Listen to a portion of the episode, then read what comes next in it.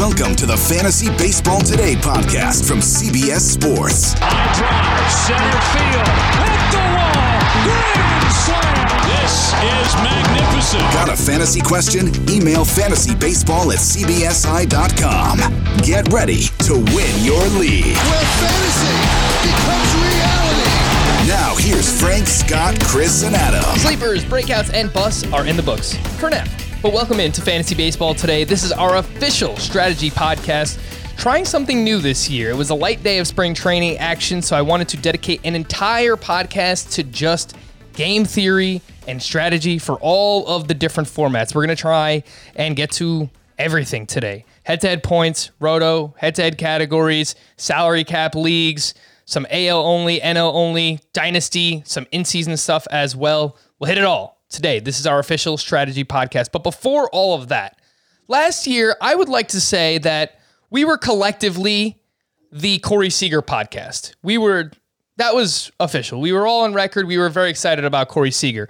Upon Zach Gallen. talk, uh, uh, Zach Gallen, we like Gallen a lot as well. We also liked Rich Hill. So, I mean, can, can, you know. can only can only pump up the things that we were right about. So, I, upon talking to you guys before we got started, I, I just realized that we are officially the Myles Straw podcast. I, and I, you love to see it. I did not know this, but we're talking, we're comparing, contrasting our great fantasy baseball invitational teams, 15 team roto drafts. And I'm like, yeah, my outfield stinks. I got Myles Straw as my fifth outfielder. Scott goes, wait, I have Myles Straw as my fifth outfielder. And then Chris goes, I can do you one better. He's my fourth outfielder. How about that? Myles Straw. Yeah, I mean, he, you know, he's 4A, 4B with Cristian Pache. You know, either one of them. You take any given day. It's not ideal. Oh, I'm fine with it. I'm fine with it. This is uh I needed some steals still. And if he is the Astros everyday center fielder, he will contribute steals. If he's the Astros everyday leadoff hitter, which seems to be the direction they're leading right leaning right now, then he'll contribute a lot of runs too. So I think uh I think he's a legit sleeper. I mean, the the non-power hitter profile is a difficult one to land in today's environment. And you know maybe pitchers will find out there's nothing to fear there and just blow the bat out of his hands and it's all over at that point. But I'll, I'll take the chance given on given the role that the Astros are carving out for him. And you know obviously a solid minor league track record. Yeah, he's averaged uh, his 150 game pace between Double A and Triple A uh, is 65 stolen bases with like a 90% co- uh, success rate, I think. Yeah, 170 steals in the minors, 43 caught stealing. So that is a that is a great success rate. And back in 2018, he stole 70 bases in the minors. With all that being said, he he does have four home runs in 469 career games in the minors there. So that is all the player analysis that you will get today. Myles Straw. So I hope you enjoyed it. The rest will just be strategy. Let's jump right in so we can get to as much of these formats as we possibly can. Rotisserie, also known as Roto, also known as the standard 5x5 format. And if you didn't listen to it, go back and listen to our Saturday mailbag from this past weekend. We explained the differences between each format. We didn't talk as much about our specific strategies. I wanted to save that for today, but we more so focused on what goes into our rankings and explaining just the differences between specifically Roto, head to head points, and head to head categories. So we did that on our mailbag this past weekend. Before we get into the actual strategy for rotisserie leagues, some have emailed in and asked about category targets. What should you be trying to achieve in each of your categories? And this changes year in and year out, but I looked back at the hitting targets from 2019, which was obviously the last full season, and based on an article that Chris, our very own Chris Towers, wrote last year, assuming 12 team leagues with your standard categories, this is what you needed to finish in first place in each back in 2019 a 278 batting average, 383 home runs, 1,183 runs scored, 1,137 RBI, and 152 steals. That means the average 5 by 5 line that you should target for each of your hitters. It's not going to work out this way, but people have asked this as well. 278 batting average, 27 home runs, 84 runs scored, 81 RBI, and 10.8 steals. You know, good luck finding 10.8 that's to, steals that's to catch. win every category Right. that's to win it which you don't need to do i think Correct. years ago, I remember Tris- Tristan Cockcroft, who writes for ESPN now. He uh, he had a rule that he wanted to finish fourth in every category, which will probably work out more times, more often than not if you do that. But um, you know, obviously, that's you're not going to have a steady finish across the board anyway. But like that, that's just something to keep in mind. You don't have to win every category or any category. It's a good point, and you only have to win each counting stat category by one. So having the most steals in the world, sure, it's beneficial. Uh, If you if trading is allowed in your league, then you could trade off some of your steals once you get into first place. But you only need to win the category by one. So keep that in mind. And speaking of steals, just to remind everybody, the scarcity of steals in a roto league in 2019, there were just 2,280 steals across baseball. That was the lowest total for a full season since 1973. So they are down. Last year, based on last year's numbers, they were actually on pace over 162 games for, I think it was 2,400 steals.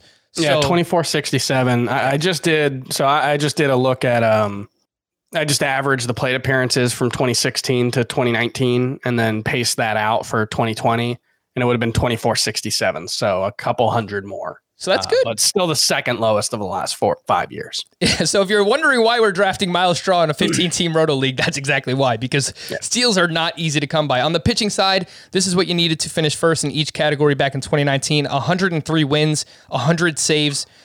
Uh, 1,622 strikeouts, a 3.497 ERA, a 1.131 whip. So, say you start six starting pitchers and three relief pitchers, you roughly need 11 wins per pitcher, 33 saves per each of your relievers. Good luck with that. And 180 strikeouts per pitching slot. With all of that being said, Scott, we'll start with you. What is your strategy when it comes to drafting in a roto league? Do you target specific positions or specific categories earlier in the draft? I, I'm- assume this is where you wax poetic about pitchers. Well, of course, uh, the the scarcity in every league is high end pitching is pitching that um, isn't going to destroy you, basically, uh, and and that you can only feel confident about drafting early. But you know, the single biggest scarcity in roto league specifically five by five leagues is stolen bases. So um, the hitters.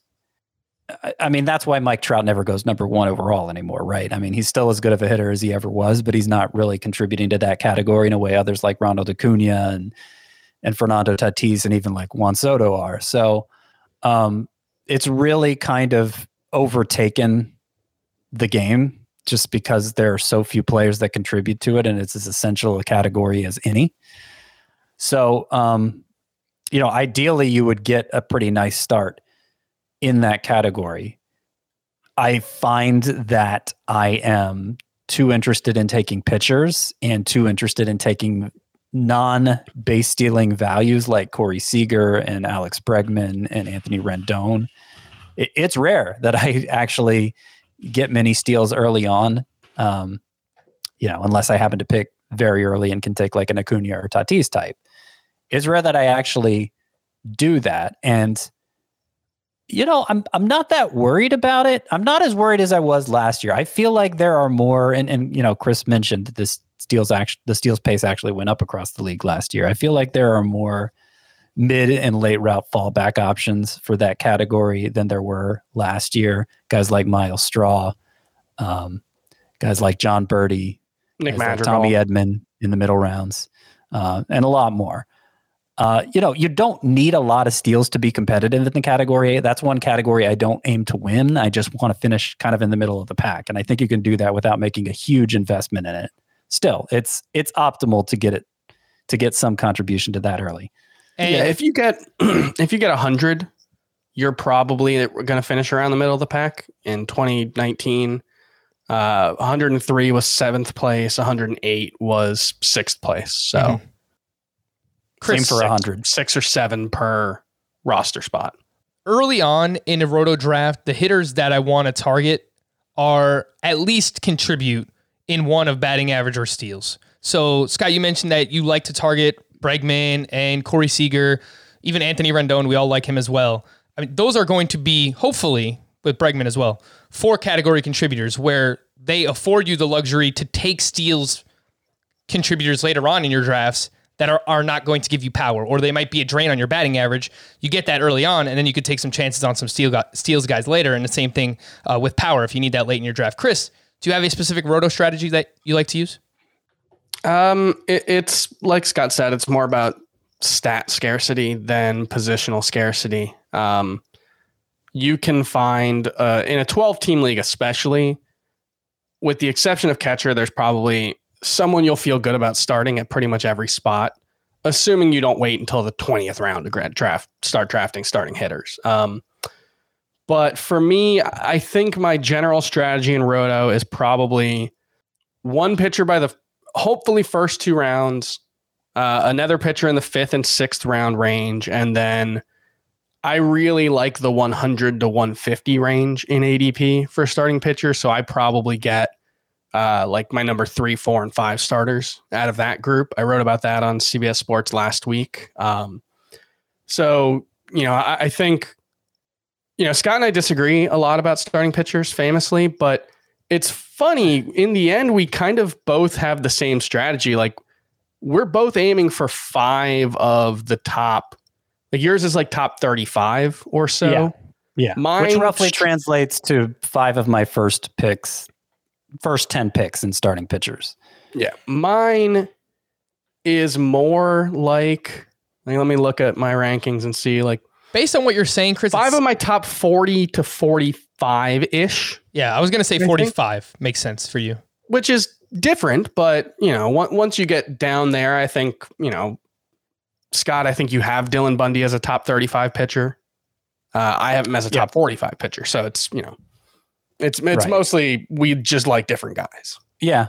Yeah. I could see how it would come down to that. And, and I'll also point out that it's easier to justify five starting pitchers with the first 10 picks in something like a 12 team league versus something like a 15 team league when I just couldn't do it. I mean, I, I spent three of my first four picks on starting pitchers in TGFBI here. Uh, and then took, I took a fourth one, I think in round eight, but I couldn't get that fifth one in there. It was just sacrificing too much. And it was already clear in a 15 team league that I had a pretty big starting pitcher advantage. So, um, Yeah.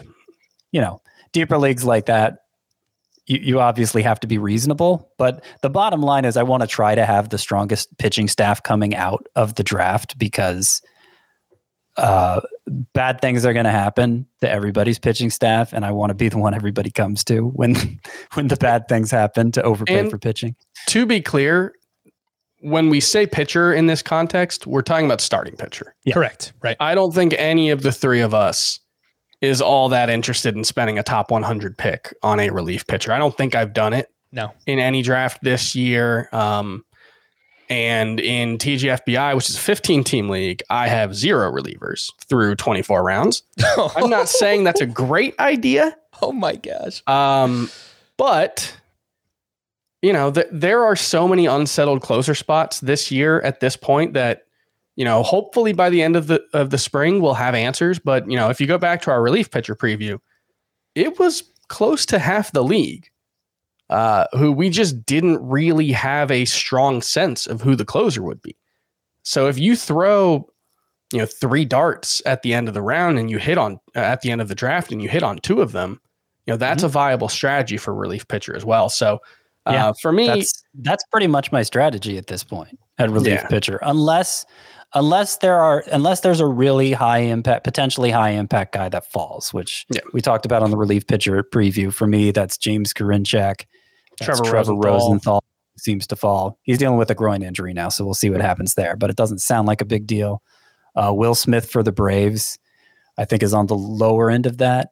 And kind of Amir Garrett, though Amir Garrett tends to go so late that he kind of fits into the strategy of just waiting till the end. Mhm. but um, but otherwise, I'm loaded up on like the Greg Hollands, the Joakim Sorias, the the uh, uh, uh, um, Daniel Bard.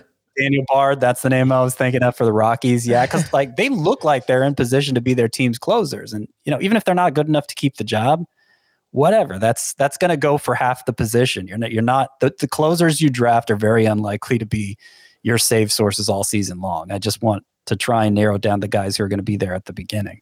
I will say, I agree. I'm not going to use a top 100 pick on a closer usually, but top 150, I think I will. I'll, I'll try to get one of my top 12. I mentioned in the relief pitcher preview that 10 to 12 range. That's the last of the ones that I feel good about. And again, that's that's a relative term among relief pitchers, but you know, guys like Craig Kimbrel and uh, Kirby Yates, And- right in that mix. just to highlight what middle of the road in the save category looked like in 2019, uh, you could finish sixth place with 66 saves. Okay, so yeah, that's about So 22 saves per relief pitcher spot. Assuming, Chris, let me ask you: it, it- you have nine pitcher spots in a roto league. You're starting. Usually, is it six starting pitchers and three relief pitchers, seven and two? uh, it depends what what the how the draft goes. In Right. TGFBI, we'll probably be starting nine starting pitchers uh, to open the season, and we'll see what happens. Um, you know, it depends on the relievers. I'm not going to start. Uh, I, ideally, I would rather not start a like 4.5 ERA closer just because he's getting saves. If he's one of two that I have, I might not have a choice. But I think the ideal would be two pretty good closers if you can get them. Any, It's, it's else? rare to see a guy with a 450 ERA keep that role for Sure, long sure. anymore. Like Yeah. the days of Mike Williams Yeah. uh, closing. Like that's that's uh Who? you don't see a lot of that anymore. But I I do okay. So you said 66 saves was good for sixth place two years ago, Chris. Yeah. in a 12 team. And what league. was what was first place? 100. Like, here's the thing about I feel like saves is the easiest category to win. I go into every year planning on winning saves without making that big of an investment in relief pitcher because like if you're just consistent about pursuing those guys on the waiver Yeah. wire, you don't got to try and like you know there there are some new closer candidates particularly early in the year where the just Every everybody week. blows out their budget to pick up but at, at some point saves fatigue will set in and it gets a lot easier to get those guys and I- you I just mean, have to be consistent about it You just look at like a situation like Cleveland where they have, you know, I think we all probably agree James Karinchak is the best option there, but Nick Wittgren's a really good reliever and Emmanuel Clase could be a lights out closer. That was the that was the scouting report on him when they traded Corey Kluber for him. So, you know, if Karinchak, you know, he threw nine straight balls in a recent outing. Uh, I think I read that in Scott's uh, Mhm. spring notebooks column. You know, if he falters or if they just don't trust him, it could be Nick Wittgren. And if Nick Wittgren, Wittgren fail, like there are a, a more good relievers than good closers. Um, Yeah. and yeah, if you're active on the like shooting for 100 saves on on draft day is way overkill. Like if you get if you're the kind of person who wants to get lockdown elite closers, take Liam Hendriks and Aroldis Chapman and don't think about it ever again. Because if you're investing that much in those two guys, if they lose their jobs, it's like there's no point in having a backup. And there are different ways to win in fantasy and specifically in roto. Just because we're telling you not to use a top 100 pick on a reliever doesn't mean that it can't work. And I know you brought this up before as well, Chris, that if there's ever a year to target those guys like Liam Hendriks and Chapman, say they pitch, you know, 60 to 70 innings each, that can be with the with the ratios that they give you, that can be half of an elite starting pitcher. We can, Yeah, you know, an elite starting pitcher might only give you 150 innings this year. And that's something to keep in mind when you're building your roto league is um, when you're looking at ratios, so specifically average, ERA, and WHIP. Um, you have to think about the numerator and the denominator, so the amount of runs allowed and the innings pitched. And in this season, uh, your innings pitch total is almost certainly going to be lower. Um, I'm not sure. I think it's like 1200 or 1400 innings pitched is what you usually end up with um, what the average fantasy team ends up with in a 12 team league um, you know this year that might be 1200 and so that's something to keep in mind is the elite relievers should have a bigger impact on your uh, ratios which doesn't just apply to a liam hendriks but could also apply to a james karinchak if he doesn't get saves or a nick anderson or Devin uh, Williams. any of those guys, Devin Williams, and and then that also, you know, both makes a low inning elite pitcher potentially more valuable if you can get them at a discount. And you know, if Trevor Bauer pitches 210 innings with a three ERA, that's going to be hugely valuable. Mm-hmm. Correct. Yep. Good stuff there. Before we get to head to head points, I do want to promote a few things. It is the month of madness, and the Eye on College Basketball Podcast is here as your audio guide for the entire NCAA tournament. Gary Parrish and Matt Norlander will offer a complete breakdown as soon as the bracket is announced on Sunday. So you stand a chance in your pool this year. The coverage continues with reactions after each day of games and previews of upcoming rounds. If you want the best March Madness analysis, subscribe to the Eye on College Basketball podcast anywhere you find this podcast, Fantasy Baseball Today. Speaking of March Madness, you can create a pool to compete against your friends or fill out your bracket for the chance to win a Nissan Rogue. Mm. And a trip to the 2022 Final Four. You can play on the CBS Sports app or at cbssports.com slash brackets. All right, let's talk about head-to-head points leagues now, and specifically the strategy here. This is probably – do you have the breakdown, Chris? Is this the most played format on CBS Sports Leagues? Head to head points? I feel like I it think is. it's I think it's a plurality, but not a majority, okay. or something like that. Okay. Whatever that means. uh, It's but the most, but not most. uh, and I Less will than 50%. I will point out that um, I love the head to head points format, but I've got to come clean. I think that we I talk about points leagues less than Adam Aizer used to because I, I just I'm gonna lose some people here, man. But I don't think that there is much strategy involved in a head-to-head points league as there is in a roto or even a head-to-head categories league, which we'll talk about in a little bit. But I think in a head-to-head points leagues, you want to be aggressive on starting pitchers early. You want to target hitters with strong plate discipline who bat in the top half of really good lineups because those hitters will get more plate appearances than hitters on bad teams, uh, just because obviously they're making more plate appearances and they're um, and plate appearances equal more fantasy points. So with that being said, uh, Scott, what is your general head-to-head points strategy? Are you more aggressive on starting pitchers in this format compared to any of the others? Uh, I I I think probably. I'm I'm still trying to figure out exactly what I want. We haven't done enough mocks for head-to-head points leagues yet. We're doing one later this week. It's been it's the it's the format I've played for the longest. It's the format I I've probably done the best in by and large. Um, but it's you know it's what you're saying. There, there's there's some truth to it. I think, Frank, given the way, given what the environment's become where hitting is so plentiful and there are so few lineup spots to fill. Uh, I'm I'm about to the point, and I I want to I want to um, rehearse this a few times before I get all the way there. But I'm about to the point where I just want to draft pitchers until all the good ones are gone, and then just take whatever's left at hitting and trust myself to uh, to fill in those hitter spots as optimally as I can over the course of the season, and just you know make sure I don't get screwed on pitching by because everybody's going to push them up their draft boards. Um, I think I'm about to that point. I'm about to that point. You know, would I pass up Mike Trout in round two? Probably not. but barring something Probably excessive not. like that, barring something excessive like that, I I, I think I want to try that next time because I, I I mean I didn't win the podcast listeners league last year, and it wasn't it was probably the worst finish I had, and it was because I shortchanged pitching. You know, I didn't think I was shortchanging pitching as the draft was playing out, but that it turns out that's what happened. And that's exactly why I rank the three, the, the big three starting pitchers, Jacob DeGrom, Gerrit Cole, and Shane Bieber, as my top three players in a head to head points league this year, Scott, is because I had the first overall pick in our podcast league last year, head to head points, and I took Christian Yelich. And by the time starting pitcher came back to me, I think I took Lucas Giolito and Charlie Morton, which, okay, I, I think those That were worked. two of my top 15, but it did not work out very well. And I think once the season started, I ended up trading Yelich away for Kershaw and Austin Meadows. I think that was the trade. But you just can never have enough pitching. And the reason why we bring that up in a head to head points league is that if you have bad pitching, you are going to get potentially single digit points out of a start. You might even get negative points out of a start. And you can chase two start pitchers, which I think is becoming a little bit outdated.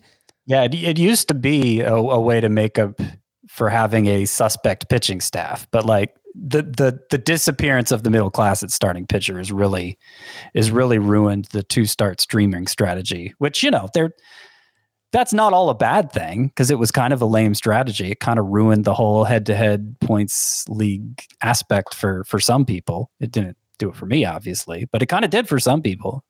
Uh, yeah, I don't I don't think that's a reliable strategy at all anymore. Yeah, and, and you pick up two starting pitchers, two star pitchers. These guys could blow up twice in your lineup. You, I mean, you could get negative Yeah. points from two starts in a pitcher in the same week. I mean, that's why the elite starting pitcher is as valuable a- as I think it is at this point in a head-to-head points league. Chris, do you have a specific strategy in this format?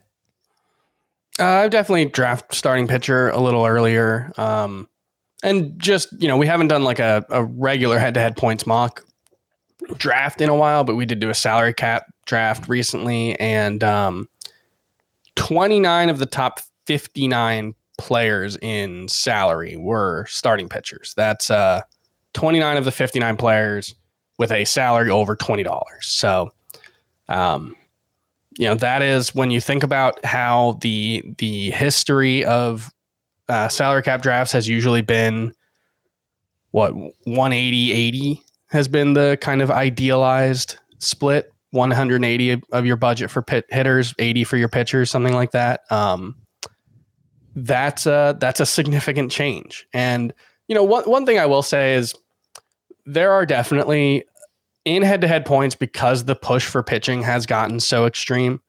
Uh, I think zigging when everyone's zagging is a viable strategy, um, because you can end up with, you know, five or six top twenty-five hitters if you you know pursue that strategy, and um, you know that can that can give you an edge still because yes, you could have five or six top start top 25 starting pitchers, but Mhm. historically, three of those are going to be good.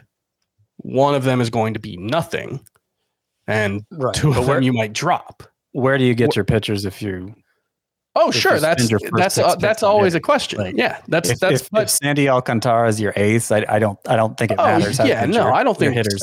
Sandy Alcantara should be your ace. Uh, Yeah. But yeah, I, I I think zigging when everyone else is zagging is always a viable strategy. I guess is the the way I would say it. It's not necessarily always going to work out, but you know, one thing about fantasy sports at this point, and I've said this for both football and baseball the last couple of years, is the markets are so efficient. It's so hard to find players who are truly undervalued that if everyone's pursuing the same strategy, or if nine out of 12 teams in your league are pursuing the same strategy, that means you have to be better at that strategy than nine different people. Chris, I So- think you probably have the strongest hands ever. Because whenever I hear you type on the podcast, it sounds so ferocious. like it is rapid and it's ferocious and it's like I hear it very clearly come through. I, I it used to be louder actually when you had the lav mic, so I, it's gotten better. But My wife was so upset when I told her I was getting a mechanical keyboard for my new computer because it's the clickety clack, you know that thing. Uh, she she hates it.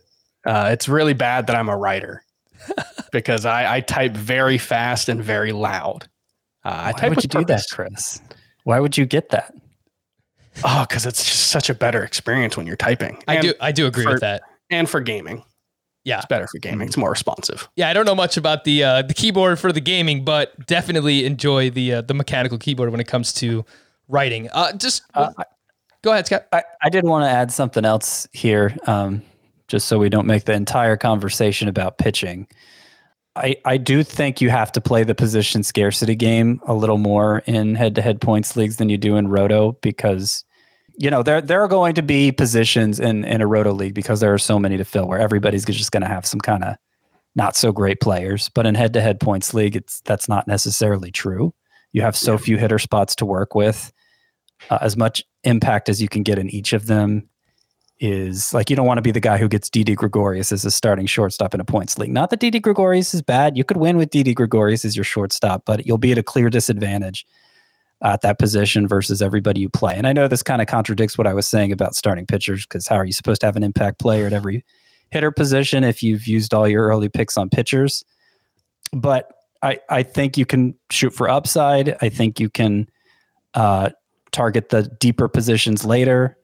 Uh, the head-to-head points league is probably the position where I'm most likely to invest in catcher for that reason. Like it's it's you have to differentiate yourself somehow, and that's one of nine hitter spots where you can do that. So I'm not saying I need JT Realmuto necessarily, but you know I don't. You know, if I get can get Salvador Perez for a good price, or you know, if I want to shoot for the moon with Mitch Garver over somebody uh, boring and safe like I don't know Christian Vazquez, I'd probably do that. You know, there are times when catcher's still the last position I fill in this format just because it's the way I work it works out. But I'm I'm more likely to invest in a catcher in this format than I am even in like a two catcher roto league. And I, I think the the positions to wait on probably shortstop in a head to head points league because we talked about there's kind of that uh-huh. top 13. You, you got to pay attention get- to what other people are doing. If you because don't there's get one of that top 13, yeah. if two If people someone take gets a their shortstop shortstop of as yeah. a utility player, which I've seen happen, Then you can't be the last person to take you it. can't be the last person to take a shortstop. And it's And then Al, outfield, I think, is uh, Yeah. the the clear one that you can wait on, and probably third base a little bit. I will just point out with shortstops, Chris, that when we bring up that top 13, that's usually for Roto, where we include guys like Javier Baez. Not that he's completely terrible in a points league, but he just walks so few few times and he strikes out well, so much. Mondesi, Mondesi, And Mondesi as well. yeah, Mondesi Mondesi is the yeah. one who drops. Yeah. I think to yeah, that's that's So fair. he's, Um, he's he's startable in this format, but he's not a standout.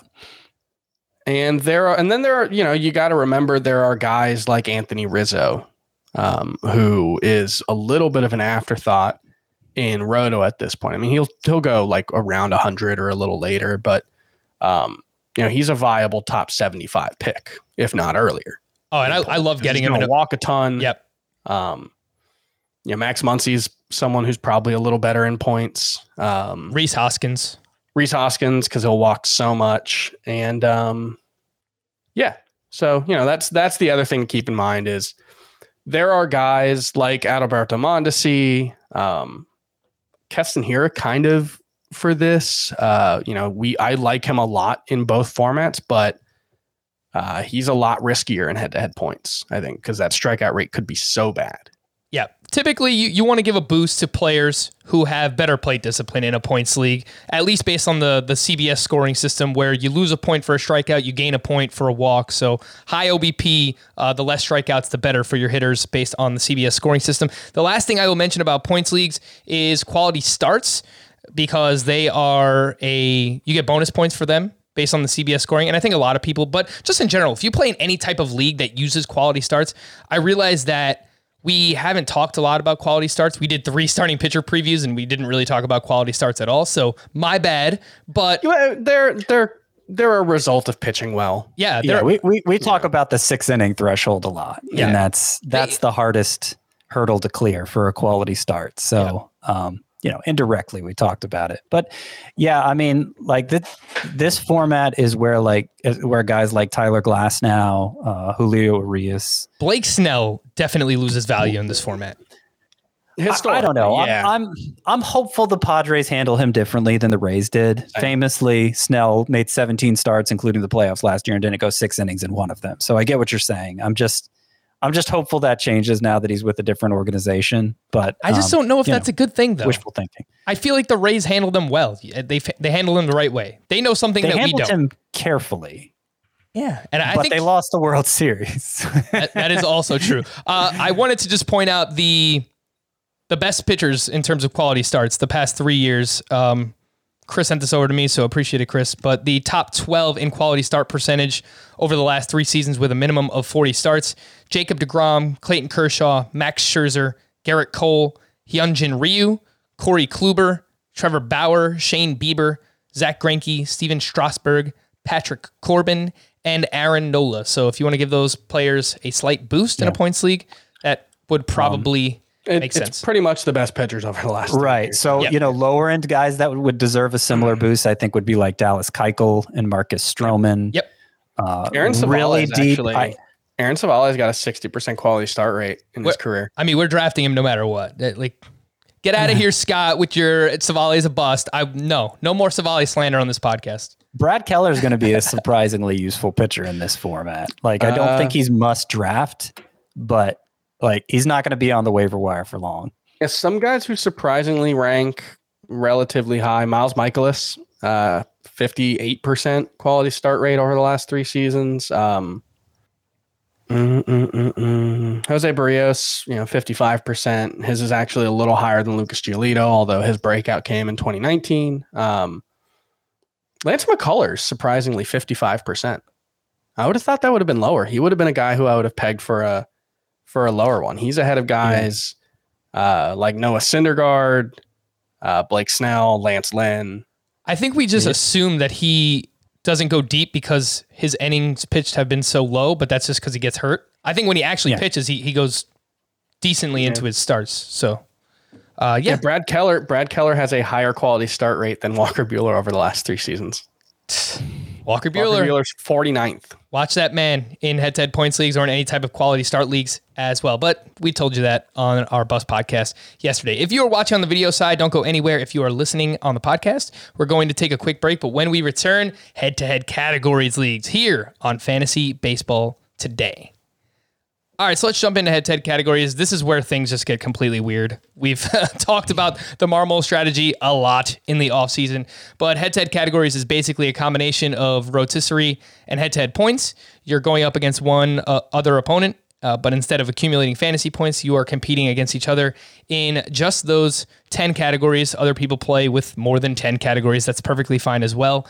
We mentioned it on the Saturday mailbag, but there are two different types of head to head categories leagues. The first, and I believe to be more popular, is where if you beat your opponent in all 10 categories, your record becomes 10 and 0. And you just The keep worst. adding to that all season. If you win 9 to 1 in week two, your record then becomes 19 and 1. Uh, I'm not saying it's a it's a good thing or a bad thing, but I just think it's really it's the more popular I'm format. saying it's a bad thing. Chris doesn't like it. And then there's the traditional way to play where as long as you just win six to four every single week, you will get one win and your record will become one and oh. With all that being said, Chris, we will start with you with head to head categories. What is your strategy in this format? Do you like to build for balance? Will you actually punt a category? If you do like to punt, which category do you punt?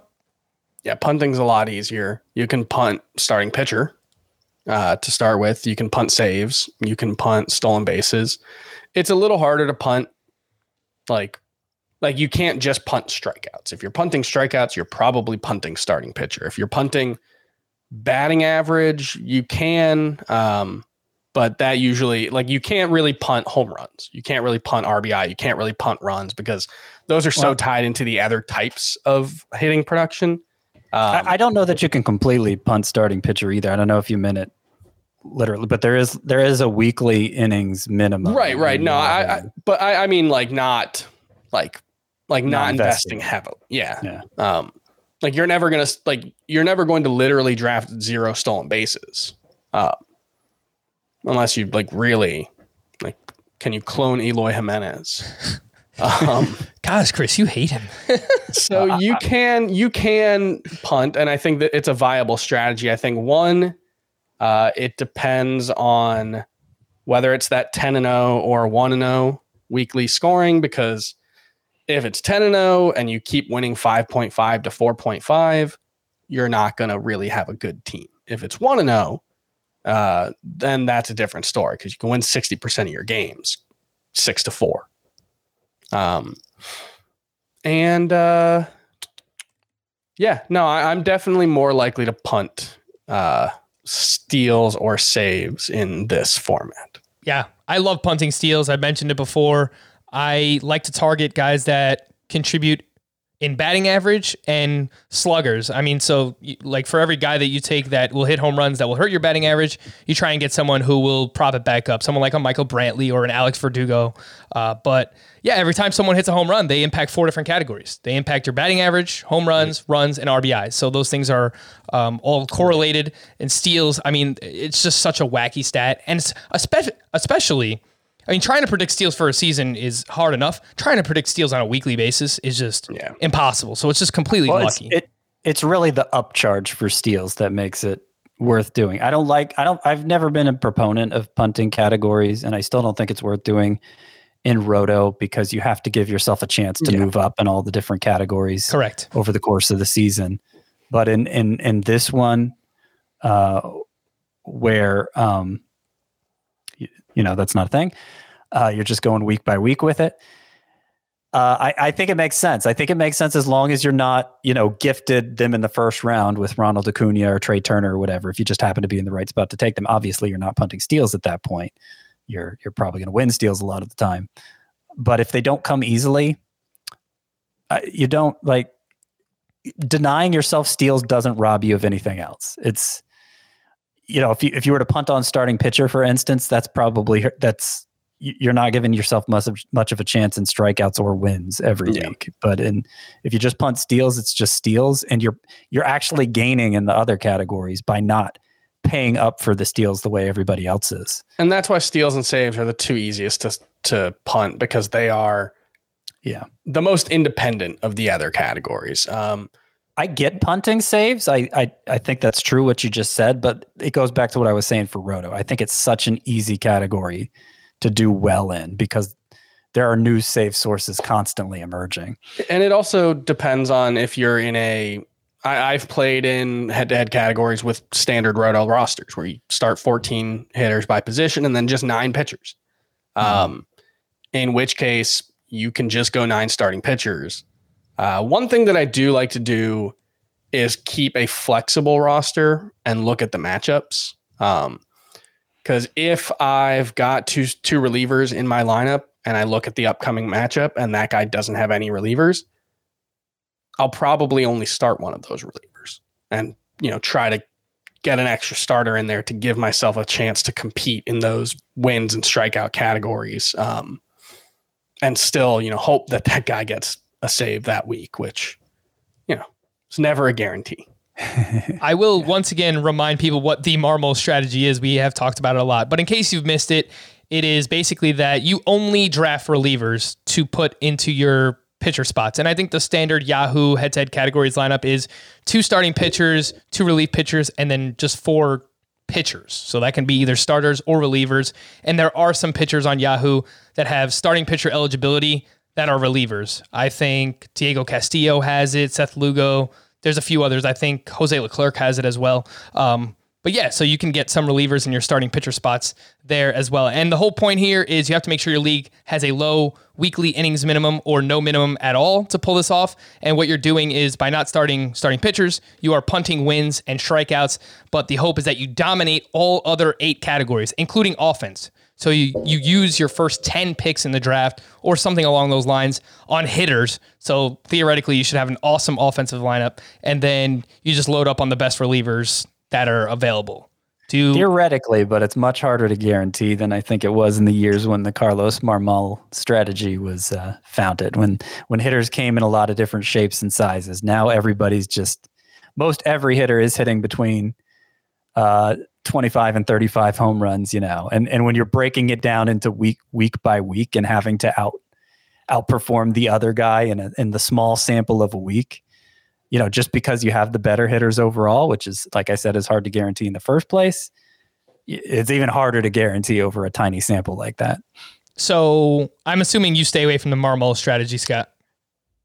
I was never in favor of it, even when I That's thought a you frank- could, I, I, even when I thought it was justified. I, I really don't think it's that's an justifiable. insulting question. Why? Why is that, Chris? You would ask Scott if he would not draft starting pitchers. Come on. hey, maybe this is the one format where he doesn't have to worry about it, right? So, um, No. One, Scott always worries in every format, true. especially about starting pitcher. Yeah. I mean, if he wasn't drafting starting pitchers, he would probably just be worried about not drafting enough relievers at that point. But uh, I mean, it's it's funny that I've become this like starting pitcher proponent because I've you know I've been doing this what 13 years, maybe it's my 14. I don't know. It's been a long time, and for probably the first eight nine of years, I, I couldn't have been further in the opposite direction. Like, give me my ace in round nine, you Oof. know, and it's just I, it's I will say, like, league's turned upside down. you keep treating yourself like some iconoclast, like you're some brave truth teller. Everyone agrees with you now, Scott. I know, I know, Like I know. starting pitchers cost I- more than ever. I, I still want to go further than them, though. You know, you got you got it, people making pocket ace pitches for pocket aces. Like that's not enough. That is not. I'm not saying I'm not saying you can't go with a starting pitcher with your first and second pick. That's fine. I'm just saying you can't rest on your laurels if you go starting pitcher first and second round. I have mentioned before that I use this pseudo Marmol strategy that I like to call the two by four, where I get two aces, two solid closers, two low end closers, and then two high end setup relievers, and then just load up my entire bench with upside arms. And I think it allows you to be competitive across the board. I used it in a league that I actually won, so that's why I like to stick with it at this point. We did a head to head categories mock just last week. You can find the results on the site, but here is what, what I wound up with using that strategy. Luis Castillo and Lucas Giolito were my two aces. Raisel Iglesias and Jordan Hicks were my two solid closers. Jose Leclerc and Bryan Garcia were my two low end closers. And then I had Devin Williams and Giovanni Gallegos as my two high end setup relievers. On my bench, I had Julio Urias, Frankie Montas, Dallas Keuchel, Tony Gonsolin, and Tejay Antone. So just hoping a few of those either hit or you just play the matchups, right? You don't have to start them. It's just you play them whenever they have good matchups. So, One thing I would point out is, um, you know, if you just do the math, five starting pitchers across 12 teams, technically you're not that undermanned at starting pitcher. You know, based on ADP, you've got five starting pitchers in to- inside of the top 55. mm, let's You know, just you're it's just you're you're aiming it's a high low strategy basically. yeah. Yeah. Um, but like that's you're not with this strategy, you're not necessarily sacrificing all that much. Like you got the 35th starter in, in ADP, you got the 48th and the 53rd. So, And Tejay Antone, who's going to finish as the number one pitcher this year. Gosh, he looks he looks so good. I'm excited. I'm excited about Tejay Antone. Um, He's not going to be in the rotation, Frank. don't say that. Can we just get Wade Miley out of here? Like, why are we doing the Wade Miley thing? It's Yeah, 2021. that's true. I mean, on, I man. I can't say he'll never Antone will never be in the rotation this year, but I, I don't think he's going to be at the start of the year. So he's going to get dropped in a lot of leagues, and you know, Pick him up. to scoop him up then. Yeah. Pick him up. All right, let's hit some salary cap drafts. Man, honestly, we could do two hours on just strategy, and I knew this was going to happen, but it's fine. There's a lot to talk about. Salary cap we could do drafts. two hours on strategy for each of these formats. Seriously, yeah, there is never-ending information. Uh, salary cap drafts, formerly known as auctions.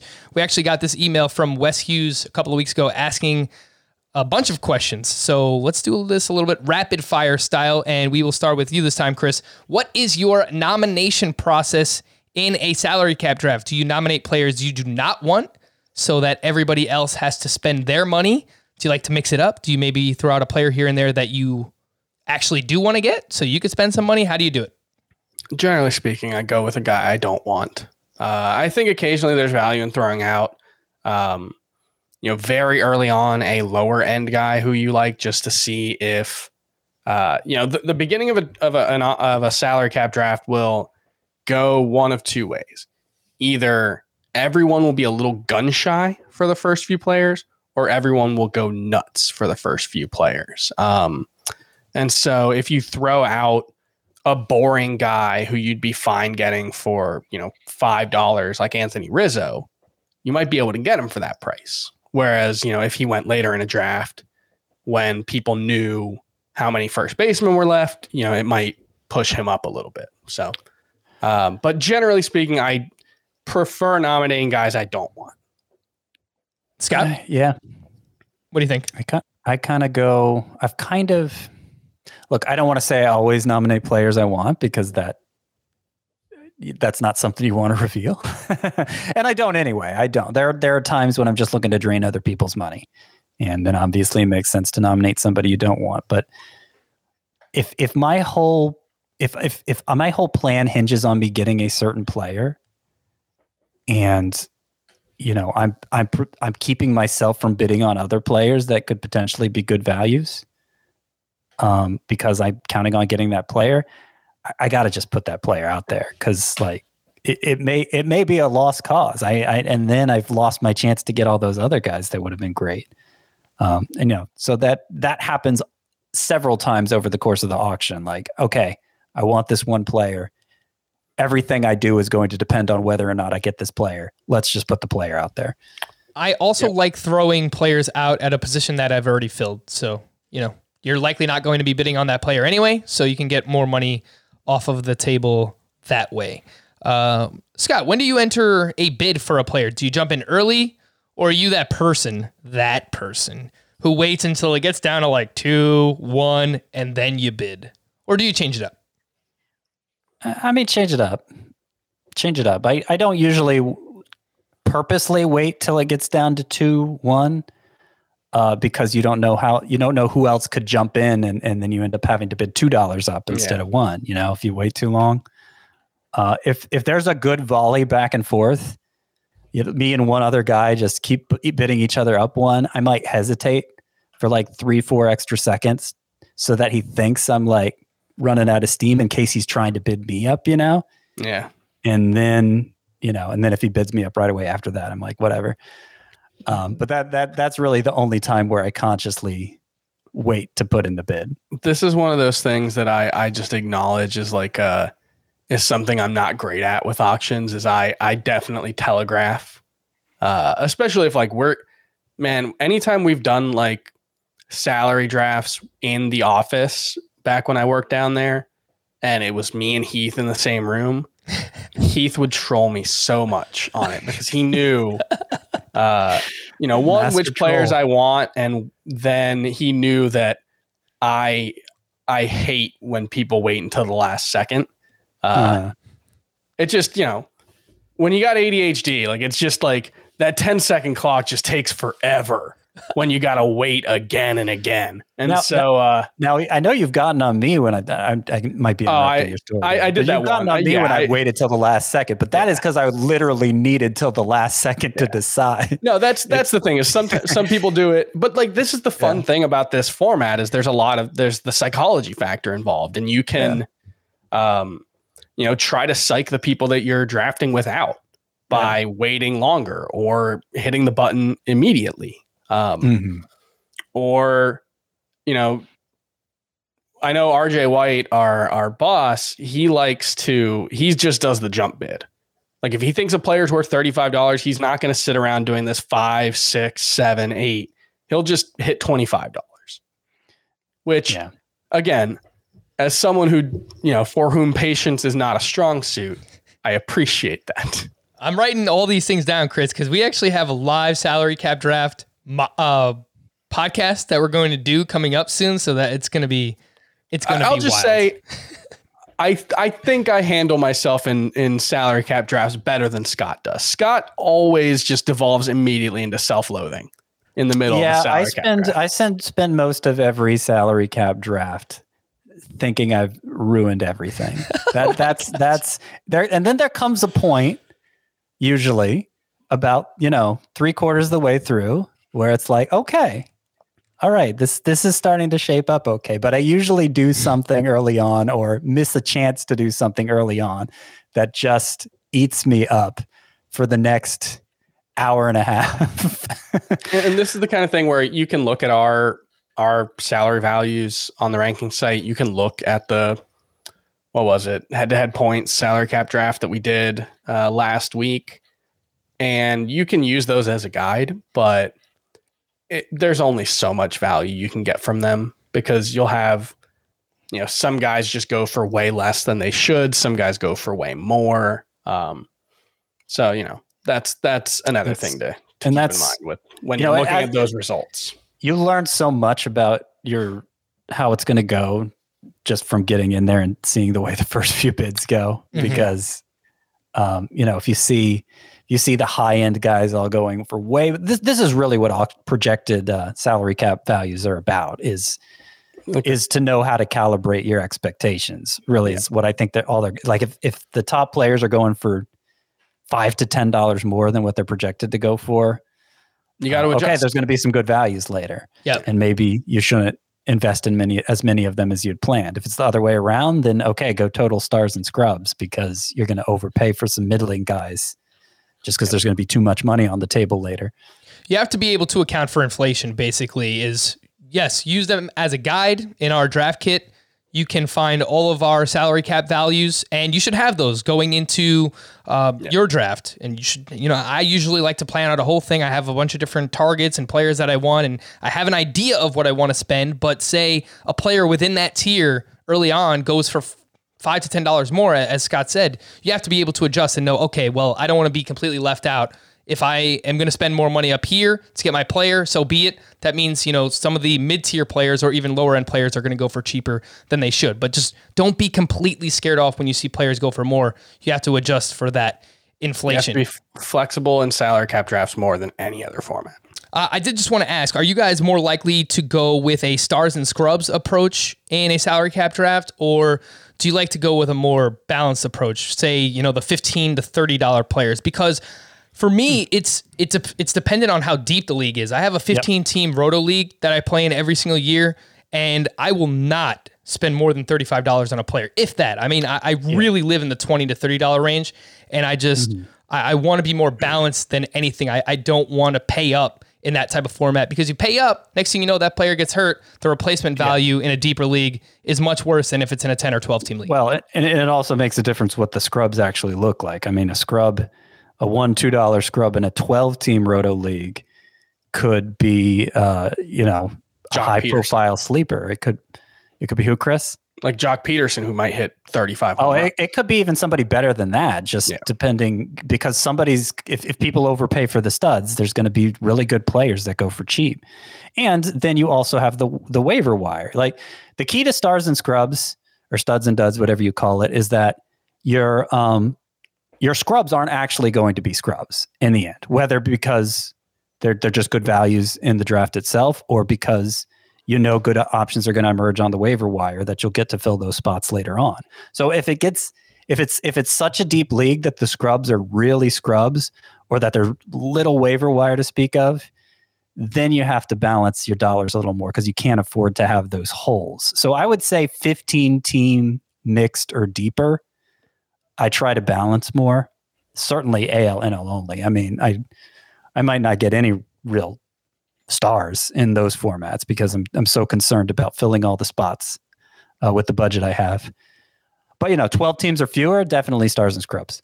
All right, let's do some rapid fire. I still have so much, but we'll just try to get to as many of these things in the next, you know, five to ten minutes. Um, let's talk a little dynasty. Scott, what is your approach? And if you're doing a startup dynasty draft, are you when I like this is I uh, there's no way to do this fast. I don't even know why I said it, but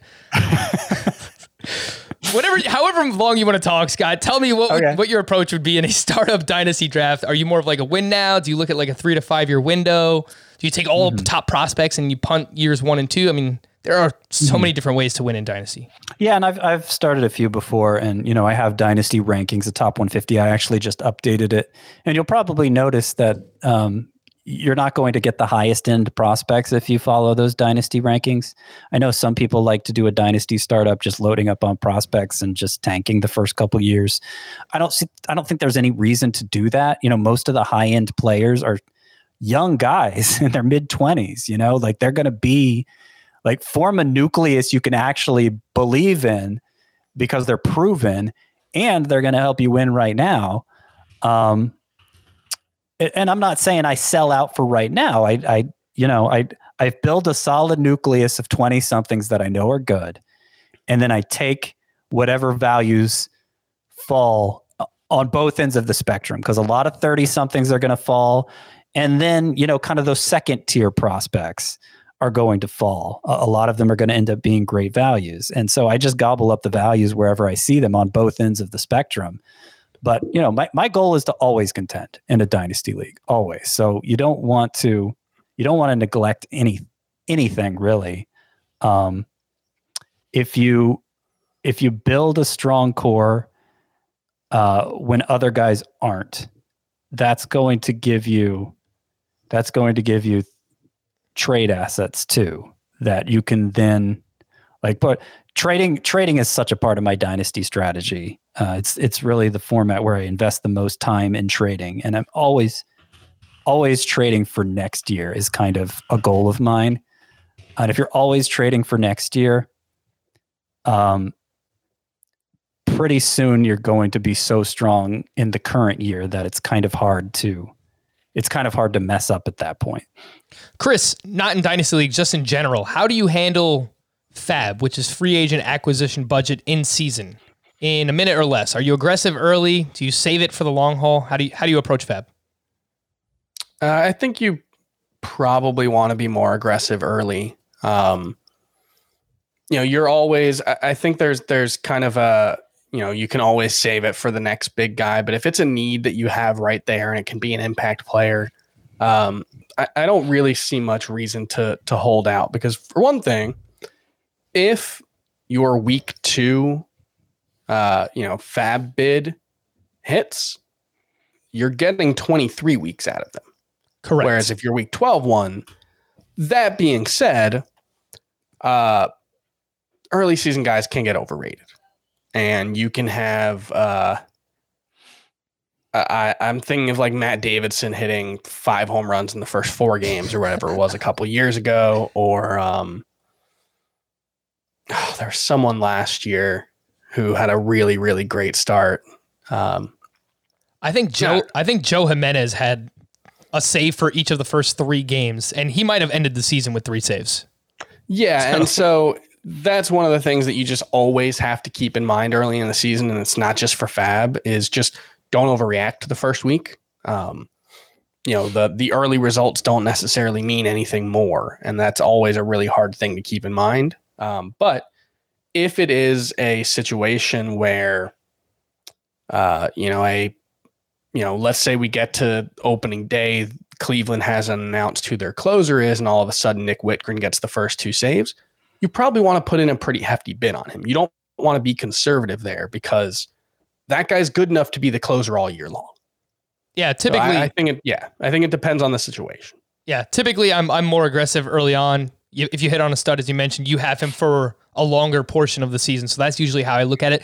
But I will point out that yes, prospects are going to go for a ton of money in Fab, but they usually get called up further into the season, first month, second month. I remember a couple of years ago, Yordan Alvarez. I mean, he didn't break out until that year, and then he came up, I think, in June or July, and he was the league winner for a lot of people. what I would say is you don't want you don't want to blow all your fab before the prospects get called up, which is, you know, there are we generally know when that's going to happen. It's like after the first 2 weeks of the season, uh, a handful of them will get called up and then starting in the middle of May for the Super 2 guys. Um, so you don't want to blow all of it before that crop comes up, but you don't necessarily want to get past that point with a significant amount of your fab left because then the opportunities are going to be rarer and rarer Yeah. for those impact But players. there are there are two things to keep in mind with how you distribute your fab dollars over the course of the year. In my mind,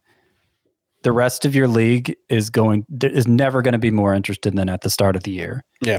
and we're never going to know less about the season that's about to unfold than at the start of the year. So there are going to be Especially more impact season. players that you can get earlier, and there's going to be less competition for your fab later. So you know, um, if it's a league that allows zero dollar bids, Yeah, I might spend true. half my budget in the first six weeks, Yeah. and then slow way down because there's less competition for Yep. it. You know, Fair enough. Yeah, and, and and you know this season especially, we're not going to know anything. You know, early on, we don't really know what the impact of the deadened ball will be, if it will Yeah. have an impact at all. We we're coming off a 60 game season, so we don't know who was real and who was fake last season. So there there's going to be more turnover. Uh, I, I would think at the back end of most rosters this year than than last year because of those factors in particular. All right, we're gonna wrap there. Let us know what you think, everybody. Did you enjoy our first ever just full show dedicated to strategy? If you do, hopefully we'll make it a uh, an annual thing that we do right before the season gets started. For Scott and Chris, I am Frank. Thank you all for listening and watching fantasy baseball today. We'll be back again tomorrow. Bye bye.